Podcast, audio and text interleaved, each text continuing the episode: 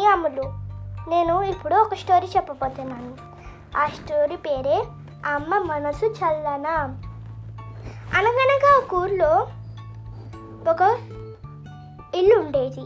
ఆ ఇల్లులో అమ్మ కూతురు తండ్రి ఉండేవారు. అయితే ఒకసారి అమ్మ కూతురికి ఒక పని చెప్పింది. అయితే కూతురు ఆ పనిని చేయలేదు. అమ్మ నాన్న అది చూసి తిట్టారు. అయితే కూతురికి చాలా కోపం వచ్చింది. ఒకరోజు అమ్మకి జబ్బు చేసింది. కొన్ని రోజులయ్యాక వాళ్ళ కూతురికి కూడా జబ్బు చేసింది. అమ్మకి జబ్బు ఉండంగా కూడా వాళ్ళ కూతుర్ని మంచిగా జబ్బు నుంచి కాపాడింది. ఆ ఇప్పుడు ఆ కూతురికి అర్థమైంది. అమ్మ మనసు చాలా చల్లన?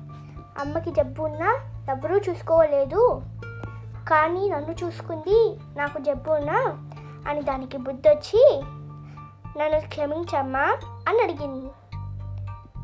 సరే అని అన్నాడు దీంట్లో నీతి ఏంటంటే మనం ఎవరినైనా ఎప్పుడైనా బాధప బాధ పెట్టకూడదు. ఇంకా మనం ఎప్పుడూ అందరినీ జాలిగానే చూడాలి బాయ్ బాయ్ థ్యాంక్ యూ